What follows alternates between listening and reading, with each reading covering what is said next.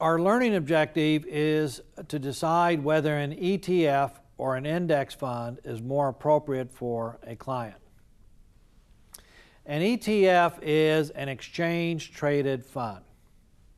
An exchange traded fund is a set up as a portfolio that mimics a specified index. There are some ETFs that are actually actively managed, but the majority of the ETFs are indexed uh, to a particular uh, portfolio. Now, ETFs differ from mutual funds because you can't just you can't buy shares from the fund and you can't redeem but they have a little bit of similarity because they work off of creation units. A creation unit is a defined set of securities that constitutes the underlying portfolio to uh, the ETF.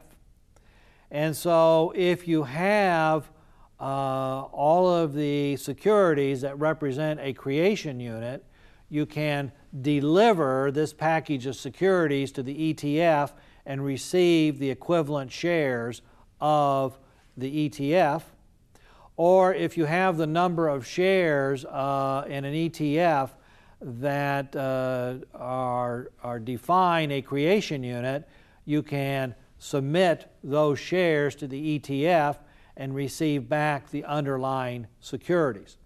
So ETFs can actually grow or shrink in size as people uh, submit uh, securities or cash in their creation units to withdrawal securities.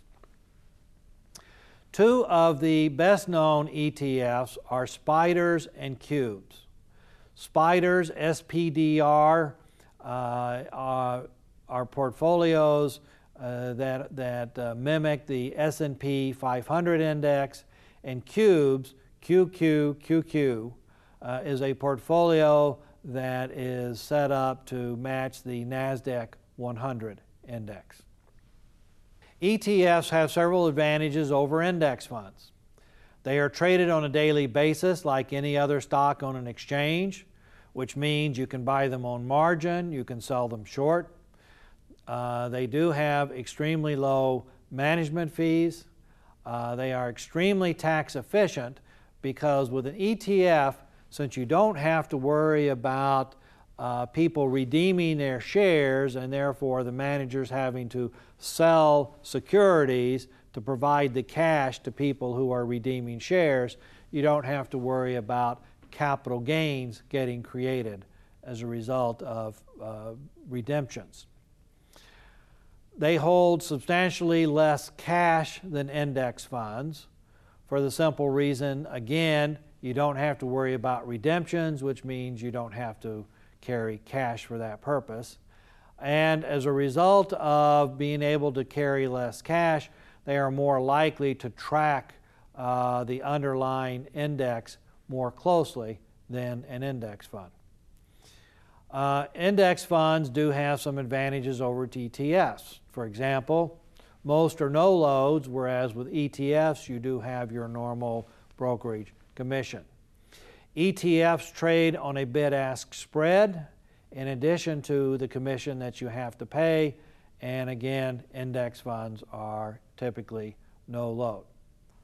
Index funds always trade at the NAV. ETFs some, can sometimes trade at a slight discount to what would be the NAV. Let's consider some true false questions. ETFs trade with a bid ask spread, index funds trade at the NAV. That would be a true statement. An investor is more likely to incur a capital gain distribution with an index fund than with an ETF. Again, that would be a correct statement because with an index fund, people can redeem their shares, and enough people redeem shares then the fund will have to sell part of its portfolio to provide the cash, and capital gains could get created in the process.